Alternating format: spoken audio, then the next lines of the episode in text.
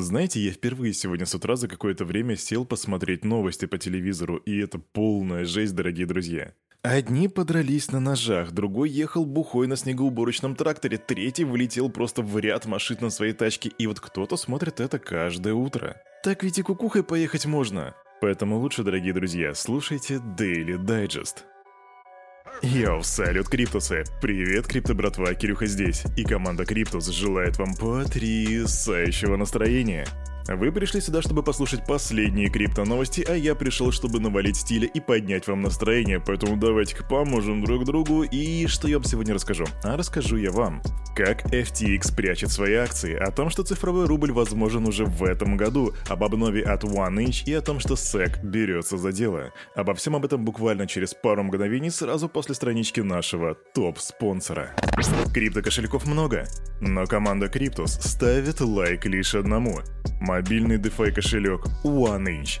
Здесь ты можешь покупать криптовалюту с помощью обычной банковской карточки. Ну и, конечно же, хранить, пересылать и обменивать свои токены по максимально выгодным курсам с доступом ко всем децентрализованным биржам. Расширь свои криптогоризонты с мобильным DeFi кошельком OneInch. Качай на Android и iOS. Ссылка в описании. Весьма, весьма любопытно, как у нас там поменялся рыночек за эти выходные. Давайте глянем. Так, что у нас сегодня? На самом деле на рынке сегодня ничего такого экстраординарного не происходит. Возможно только то, что Litecoin подрастает на 5%, и это же самый большой рост за последние сутки. Что же по падениям к CSN минус 3,5%, но опять же, ничего серьезного, можно сказать, что это флет. Окей, что с биточком? На протяжении прошлой недели я вам говорил, биткоин находится в боковике, ничего не меняется, сегодня я говорю вам то же самое. За 7 дней биткоин Буквально там подрос на 1%, сегодня его стоимость 16 891 доллар, а за 24 часа он поменял всего лишь 0,34% роста. Ничего серьезного. Эфириум же 1221 доллар, и это 0,13% роста. Короче, ничего, ничего, дорогие друзья, просто мы так вот, наш штиль, знаете, как вот у Арии, у Арии в песне.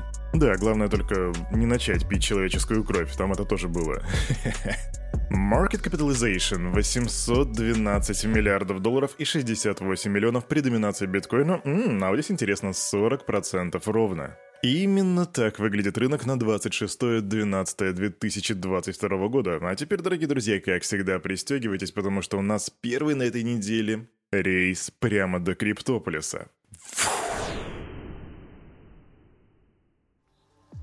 Не, Криптона не то чтобы у нас в Daily Digest не случаются какие-то прям трешовые новости, какие-то прям какая-то жесть в мире крипты. Это все происходит, но это, знаете, не так, не, не так ужасно, как то, что я увидел сегодня с утра по телеку. Недаром говорят, не читайте до обеда советских газет, поэтому моя рекомендация не смотрите с утра новости. Лучше слушайте новости, да, Daily Digest ведь для этого и существует. И первая новость прилетает к нам из Российски, она достаточно короткая. Суть в том, что до конца года в Госдуму может быть внесен законопроект о цифровом рубле. Об этом заявил глава финансового комитета Анатолий Аксаков. Но вот что тут интересно. Закон о майнинге они решили перенести на следующий год, потому что там нужно согласование. Ну, знаете, бюрократия, мы все еще до конца не поняли, нам нужно подумать, а вот законопроект о цифровом рубле уже в этом году, так почему же так быстро? А потому что, по мнению властей, новая форма национальной валюты необходима экономике страны, поэтому ее развитие идет активными темпами. О да, цифровой рубль. Ждем не дождемся. Дорогие криптоны, с вами говорит капитан Кирюха. Посмотрите по правый борт и что вы видите? Это Америка, а видите вон то большое грустное кудрявое пятно? Это Сэм Бэнкман Фрид. Если вы вдруг забыли, почему он грустный, то я напомню, он грустный, потому что его экстрадировали из Багам в Соединенные Штаты, в принципе, хотя он был не против, где он сразу попал под суд, и вот на суде ему разрешили выйти под залог в 250 миллионов долларов, то бишь, то бишь теперь он будет находиться с браслетиком на ноге у себя дома, вернее у родителей в Пало-Альто, это штат Калифорния, и будет ожидать суда по делу о своей бирже, которая, кстати, первое заседание уже состоится 3 января. Кстати, знаете, вопрос возникает вот этих 250 миллионов долларов, потому что Сэм сам утверждал, что у него осталось лишь 100 тысяч долларов, что он абсолютный банкрот, но откуда возникают эти 250 миллионов?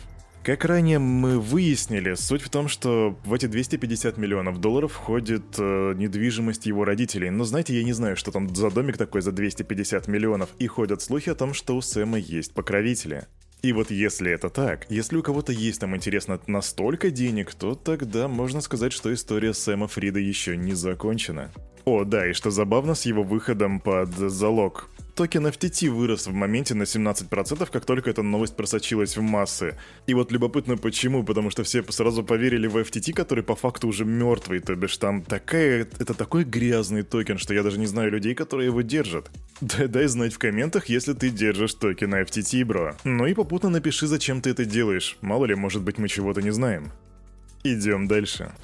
А тут все больше и больше интересных фактов об обанкротившейся FTX начинает всплывать. Бывшая глава Alameda Research Кэролайн Эллисон рассказала суду, что вместе с основателем FTX Сэмом Бэнкманом Фридом она сознательно ввела в заблуждение кредиторов о сумме займа фирмы, который был предоставлен биржей.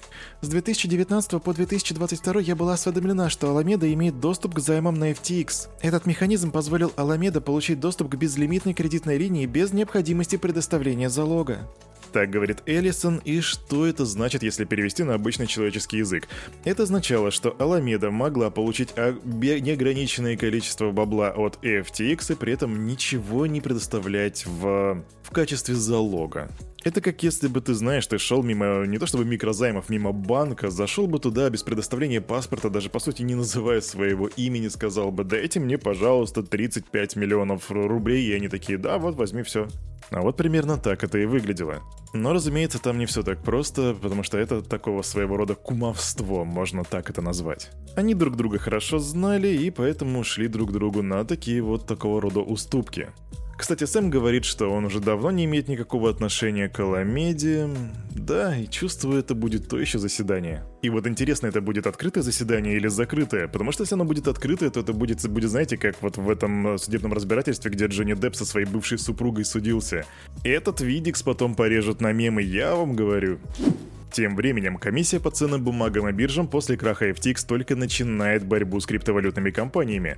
Об этом заявил председатель комиссии Гэри Генслер в интервью, которое он давал в этот четверг. И помимо этого он сказал, что терпение агентства в отношении криптобирж и других компаний, которые уклоняются от следования правилам, истощилась. По словам Гарри Генслера, для того, чтобы своевременно зарегистрироваться в SEC, у компании остается все меньше возможностей, и криптокомпании, которые не соблюдают требования законодательства, представляют собой казино на Диком Западе.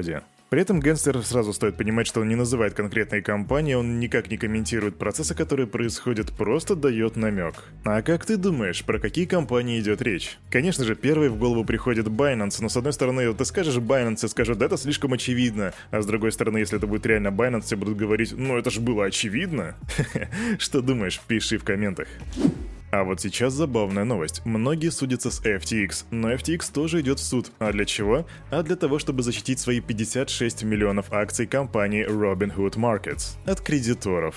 Да-да, кредиторы претендуют на эти акции, они не хотят их отдавать. Стоимость этих акций на данный момент составляет у компании 448 миллионов долларов. Причем, что еще забавнее, на эти акции также претендует и BlockFi, который являлся кредитором Alameda и который также сейчас проходит через процедуру банкротства. В общем, одна обанкроти... обанкротившийся кредитор пытается забрать бабосик у обанкротившегося клиента. И вы знаете, я произношу эту информацию с улыбкой, но далеко не от того, что я злорадничаю, а просто потому, что мне все это больше и больше напоминает какой-то гротескный сюрреалистичный цирк. Но с другой стороны, а чего мы хотели? У нас есть централизация, есть люди и есть отсутствие регулирования. Совмести все эти три пункта вместе, и ты получишь треугольник абсолютного хаоса. Так было, так есть и так будет всегда.